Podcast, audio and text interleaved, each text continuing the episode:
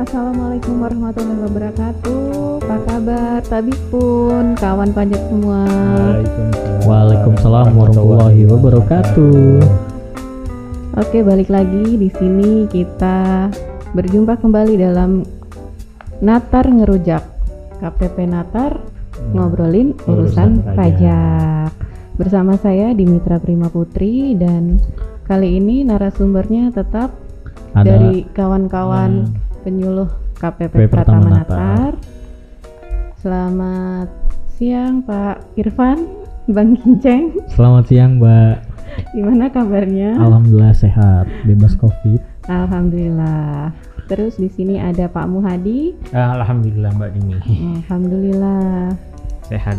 Ah, kembali lagi kita pada hari ini mau ngobrolin apa ini ya Mas Kinceng ya? Kita ada pembahasan tentang yang lagi eh, hits di kalangan bendaharawan dan instansi ya Mbak ya. Itu tentang instansi pemerintah. Nah di sini udah ada ahlinya nih, ada Pak Pak Muhadi Muhadi ya. langsung yang sudah berkutat di dunia perbendaharaan sejak menjadi AR ya Pak ya. Bisa aja Bang Kinceng ya. Iya kemarin 1 September kan eh, bendahara pemerintah udah mulai pakai aplikasi ya Aplikasi lapor Ebupot, betul. instansi pemerintah. Nah sebenarnya tuh siapa aja sih wajib pajak bendahara instansi pemerintah itu? Gimana Pak Muhadi? Iya, makasih Mbak Dini. Jadi kawan-kawan pajak terutama bendahara yang selama ini menggunakan NPWP yang lama eh, pasti pada awal September kemarin NPWP-nya nggak bisa dipakai lagi tuh buat e-billing karena secara sistem sudah kita delete oleh kantor pusat mengikuti peraturan Menteri Keuangan yang terbaru PMK nomor 231 tahun 2020 mengenai NPWP bendahara instansi pemerintah. Jadi ada paradigma baru nih tentang NPWP instansi pemerintah. Kalau dulu setiap bendahara dapat SK bendahara diminta untuk membuat NPWP. Yang penting dia ada bendahara gitu ya. Tetapi sekarang posisinya berbeda yaitu apabila sebuah satker itu memegang DIPA dan wajib melakukan pembukuan sesuai dengan standar akuntansi pemerintah sebagaimana amanat peraturan pemerintah nomor 71 tahun 2010 barulah mereka kita sebut sebagai instansi pemerintah dan kepadanya diberikan NPWP. Jadi kalau selama dalam prakteknya ada sebuah satuan kerja baik dari pemerintah pusat, pemerintah daerah, provinsi atau kabupaten kota, tetapi kalau dia nggak megang DIPA, maka satuan kerja ini kita hapus NPWP-nya dan kepadanya tidak diberikan NPWP baru. Seperti itu Mbak Dini. Jadi kalau kita balik ke definisi wajib pajak, siapakah wajib pajak itu? Wajib pajak adalah pertama adalah orang pribadi, kemudian badan, yang ketiga adalah pem- pemotong pajak dan pemungut pajak. Nah, di sini di definisi ketiga ini instansi pemerintah adalah wajib pajak. Jadi instansi pemerintah yang wajib pajak ini di mana posisinya atau apakah mereka mendapatkan NPWP?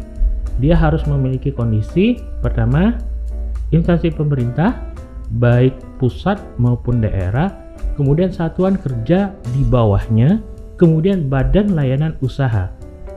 Ya, badan layanan umum ya, bukan badan layanan usaha. Badan layanan umum yang memiliki DIPA tersendiri.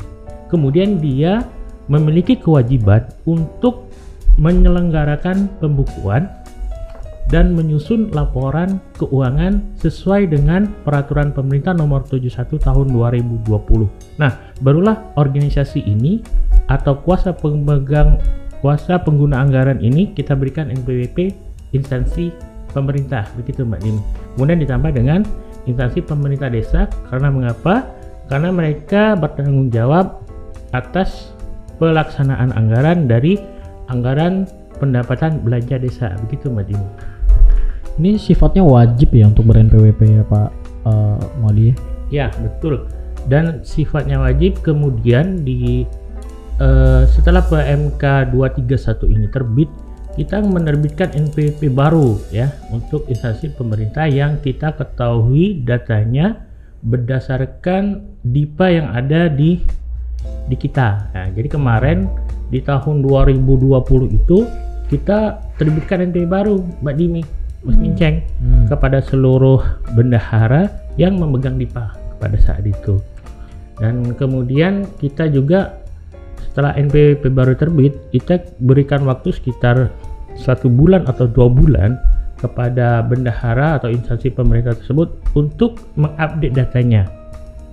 Dalam hal apa? Update data itu untuk eh, mengetahui siapa penanggung jawab. Dalam hal ini penanggung jawab- jawabnya adalah kepala satker. Kalau dulu paradigmanya adalah penanggung jawabnya adalah bendahara yang Hmm. ditunjuk oleh satker. Sekarang penanggung jawab NPWP instansi pemerintah adalah kepala satker, kepala kantornya seperti itu. Jadi Hmm. eselon 3 ataupun eselon 2 yang merupakan atasan bendahara. Apa yang kita harapkan adalah bahwa eh, penanggung jawab NPWP ini memiliki sumber daya yang cukup untuk mampu melaksanakan kewajiban perpajakannya, memotong, memungut, mengadministrasikan, dan melaporkannya melalui aplikasi yang kita sediakan di DJP online. Begitu tujuannya, Bang Ginceng. Hmm, mungkin nggak sih Pak kalau Hmm. ada apa eh, wajib pajak bendahara instansi yang wajib melakukan pelaporan keuangan tapi terhapus kemudian belum dapat NPWP lagi gitu. Ya mungkin bisa saja ya, karena ada data yang terlingsut ya, atau Hmm. mungkin lupa kita berikan NPWP. Dalam hal ini, eh, Direktorat Jenderal Pajak tetap bisa menerbitkan NPWP instansi pemerintah sepanjang mereka memiliki syarat tadi. Mereka satuan kerja yang memegang DIPA, kemudian mereka melakukan pembunuh, pe- pembukuan ya SAPK ya standar akuntansi pemerintah dan keuangan sesuai dengan PP nomor 71 itu dibuktikan dengan adanya DIPA dan adanya kode satker seperti itu. Oke. Kalau nggak ada itu nanti kita sebut mereka sebagai subunit di Subunit. bawah instansi pemerintah yang ada DIPA-nya seperti Hmm. itu Mbak Dina. Untuk eh, kasus yang seperti itu mungkin eh, mereka harus lapor ya, datang aja ke kantor pajak ya. Eh, ya mereka harus mendaftarkan diri untuk mendapatkan NPWP. Kalau memang wilayah atau tempat kedudukan satker tersebut berada di wilayah kerja KPP Pratama Natar, ya silakan menghubungi kami. Di, bisa juga di saluran chatting WA ya di layanan NPWP 0852 6708 7720 atau kalau mau puas ya datang ke kantor untuk Langsung. yang mengisi formulir kemudian melengkapi persyaratan administrasi untuk dapat diberikan NPWP instansi pemerintah seperti itu Mbak Dina. Nah, itu siapa aja tuh? Siapa Pak yang bisa mewakili instansi pemerintah untuk mendaftarkan diri meminta NPWP-nya itu? Ya, harusnya itu adalah kepala satuan kerjanya. Jadi yang menandatangani formulir pendaftaran instansi pemerintah adalah kepala satuan kerjanya. Misalnya kalau kepala kantornya atau kepala dinasnya, ya seperti itu. Dan dokumen yang dibutuhkan untuk membuat NPWP instansi pemerintah itu adalah fotokopi dokumen penunjukan sebagai kepala instansi pemerintah baik pusat maupun daerah SK pengangkatan kepala kantor gitu kan. Hmm, atau SK mutasi artinya SK yang menunjukkan bahwa SK personal ini itu ya SK jabatan yang menunjukkan bahwa dialah yang bertanggung jawab atas satker tersebut. Kedua fotokopi dokumen identitas diri. Dalam hal ini ya tentu nomor KTP ya KTP yang bapak kepala kantor tadi seperti itu dan NPWP KTP dan NPWP kepala kantornya. Seperti itu Mbak Dini. Jadi sebenarnya fungsi NPWP untuk instansi pemerintah ini sama nggak sih Pak dengan NPWP yang dulu bendaharawan itu dapat gitu? Ya pada dasarnya sama saja ya karena NPWP itu merupakan identitas khusus yang diberi diterbitkan oleh Direktorat Jenderal Pajak supaya eh, wajib pajak instansi pemerintah ini dapat mengadministrasikan pemotongan, pemungutan, penerbitan bukti potong ya kemudian menyampaikan laporan SPT massa, kemudian membuat e-billing semuanya didasari dari terbitnya NPWP. Oh, jadi kewajibannya tetap sama Pak ya. Ya, Hanya tanggung jawabnya saja yang jadi tadinya dari bendahara ini menjadi eh, kepala satkernya. ya jadi tanggung jawab dulu kan di bendahara tuh Hmm. yang didaftarkan untuk memiliki. NPWP bendahara kantor yang bertanggung jawabnya bendahara. Oh, Nah, sekarang yang bertanggung jawabnya adalah kepala kantor. kepala kantor. kantor. Ya karena mengapa kepala kantor kan dapat menunjuk pegawai di bawahnya untuk membantu bendahara ya. Iya. Dia menguasai sumber daya manusia di unit yang dia pimpin untuk menjamin apa? Eh, menjamin satker tersebut ya mampu melakukan pembukuan, melaksanakan pembukuan sebagaimana diamanatkan PP 71 tadi, kemudian mampu mengadministrasikan eh, kewajiban perpajakannya. Kan nggak bisa di kalau di tangan be- bendahara sendiri ya agak repot seperti itu, apalagi bendahara nanti bisa berganti. Jadi tanggung jawab moral dan tanggung jawabnya untuk membuat satker yang dia pimpin ya bisa mendapatkan penilaian yang wajar kalau penilaian terhadap pembukaan itu wajar tanpa pengecualian kan WTP seperti itu atas pelaksanaan dia dalam melaksanakan eh, anggaran yang ada di dipanya dengan dengan baik seperti itu Bang Kijeng. Oke, lengkap banget nih dari Pak Muadi. Kemudian Tadi kan ini ya Mas, eh, satu instansi pemerintah yang memegang DIPA itulah satu NPWP-nya. Berarti ada NPWP NPWP subunit tadi ya Pak ya? Eh, iya, ada kemungkinan eh, sebuah organisasi satuan kerja itu memiliki bawahnya, misalnya ada eselon 4 di bawahnya, yang juga eh, membelanjakan anggaran di DIPA di satker induknya, ya seperti itu sangat mungkin terjadi, ya. Jadi ada satuan kerja atau dalam ini UPT unit pelaksana teknis di bawah satker yang memegang DIPA itu berdiri sendiri, ada penanggung jawab sendiri eh, yang tidak melaksanakan pembukuan dan tidak melakukan pertanggungjawaban tetapi mereka menggunakan dana yang ada di satker induknya yang yang memegang DIPA dan melaksanakan pembukuan atau akuntansi. Nah, atas hal ini misalnya contoh ya, Dinas Pendidikan. Nah, Iya sekolah. Nah, sekolah-sekolah itu nggak punya DIPA, tapi di, mereka memegang Belanja amanah belanja Hmm. dari APBN maupun APBD yang dipegang oleh DIPA induknya yaitu dinas. Maka terhadap unit-unit seperti ini eh, tidak diberikan NPWP, tapi didaftarkan oleh induknya, oleh atasannya. Satker yang DIPA tadi melalui apa? Melalui aplikasi e-Bupon. Jadi setelah eh, wajib pajak instansi pemerintah tadi terdaftar memiliki NPWP kemudian kepadanya diberikan electronic filing identification number untuk bisa masuk ke DJP online dan diberikan sertifikat elektronik maka dia akan berjumpa atau mereka akan menggunakan aplikasi e-Bupot dan salah satu nanti di fungsi dari aplikasi e-Bupot NP wajib pajak instansi pemerintah yang memiliki NPWP ini dapat mendaftarkan organisasi satuan kerja di bawahnya untuk memiliki tanggung jawab sebagian yaitu melaksanakan pemotongan pemungutan PPH ya sesuai dengan anggaran yang dia pegang untuk diadministrasikan oleh secara mandiri oleh kepala sekolahnya atau bendahara sekolahnya tersebut seperti itu Mbak Jimmy. Jadi ada namanya hmm, identitas untuk subunit organisasi. Seperti itu. Oke, jadi eh, untuk subunit mendaftarkan dirinya didaftarkan oleh instansi pemerintah yang mangku atasnya ya Pak ya, bukan ke kantor pajak kan? Ya, jadi untuk bendahara yang selama ini memiliki NPWP dan NPWP-nya ternyata nggak bisa Mhm, digunakan membuat e-billing, itu sudah dihapus per 1 September kemarin. Hmm, Terus bagaimana nih saya mempertanggungjawabkannya?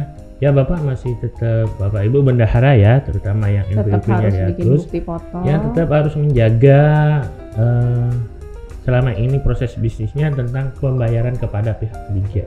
Tetap dipot, tetap dipungut PPN dan tetap dipotong PPh-nya kalau jasa ya PPh pasal 23 semuanya dan kalau untuk pembelian barang PPh pasal 22 dan bagaimana kalau kita nyetor ya pakai NPWP atasannya ya. NPWP atasan Bapak Ibu yang memiliki NPWP instansi pemerintah seperti itu karena pada akhirnya nanti mereka akan mendaftarkan ya atasan Bapak Ibu bendahara ini akan mendaftarkannya melalui aplikasi e-bukport seperti itu. Hmm. karena sementara ini dengan NPWP Bapak Ibu tidak bisa membuat e-billing gitu. ya silahkan kalau memang belum bisa berkomunikasi atau sangat sibuk instansi pemerintahnya dapat eh, me- menggunakan layanan WhatsApp pembuatan e-billing kami di 0811 7827 dan 496 itu untuk sementara kalau instansi Bapak Ibu yang bukan merupakan NPWP IP itu eh, harus membuat e-billing ya kita cari jalan cepatnya dulu Nah kemudian kalau Bapak Ibu sudah terdaftar sebagai subunit organisasi oleh instansi pemerintah atasan dan mendapatkan nomor dan password ya username dan password untuk masuk ke aplikasi eBukport itu Bapak dan Ibu instansi pemerintah subunit organisasi ini dapat membuat e-billing di sana karena masuk. BJP online. Langsung di web ya Pak ya Iya. Ya, jadi ini instansi pemerintah mendaftarkan diri untuk memperoleh NPWP, kemudian eh, instansi pemerintah ini mendaftarkan subunit subunitnya ya Pak ya. Iya betul. Oke, Ya. untuk eh, nanti itu dalam bentuk apa Pak? Da- da- ada kode atau identitas tertentu Pak Iya, untuk subunit? betul. Jadi ketika instansi pemerintah mendaftarkan subunit-subunitnya di aplikasi eBukport, maka akan keluar printout cetakan dari eBukport yang berisi nomor identitas subunit. Bentuknya seperti apa? Bentuknya terdiri dari NPWP IP-nya ya ditambah dengan 4 digit angka di belakangnya sesuai dengan jumlah subunit organisasi yang didaftarkan. Misalnya nih, Dinas Pendidikan Kabupaten Kota yang membawahi unit di bawahnya yaitu sekolah dasar dan sekolah menengah pertama. Misalnya ada 12 SD, nanti ya, NPWP Dinas Pendidikan Kabupaten Kota titik 001 untuk SD ini. 002 untuk SD selanjutnya, seluruhnya seperti itu. Jadi NPWP-nya seperti NPWP induk, NPWP instansi pemerintah atasnya ditambahkan kode urut gitu 001 kayak NPWP cabang gitu loh Bang Iya. Oh, Ya. gitu ya. Tapi Oh. itu bukan kita nyebutnya sebenarnya NPWP cabang, cabang yang IP cabang ya. IP Tapi ya. subunit organisasi. Kemudahannya di sini adalah bahwa cabang eh cabang organisasi tidak perlu melaporkan karena nanti terkonsolidasi di Di di e-bupotnya ini IP. pemerintahnya tapi dia ada kewajibannya karena dia yang megang uang dan Oh. pada saat pembayaran juga mereka harus apa buat mereka buat e-billing E-billing, dan bukti potong, kan? Pembayaran se PPN dan PPH sesuai dengan ketentuan yang berlaku seperti itu.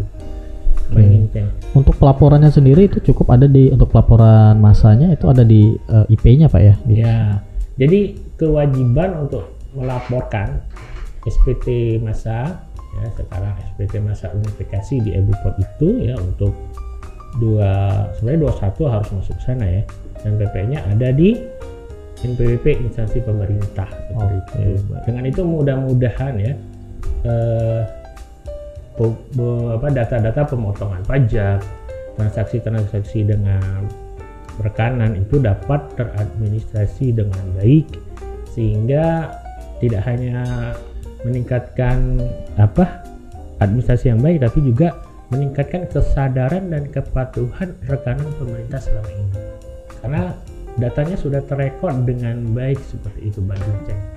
Oke. untuk apa, eh, instansi pemerintah tadi yang dapat NPWP baru ya itu hanya dapat NPWP baru atau ada sertifikat elektroniknya juga tuh Pak? Iya Tadi betul.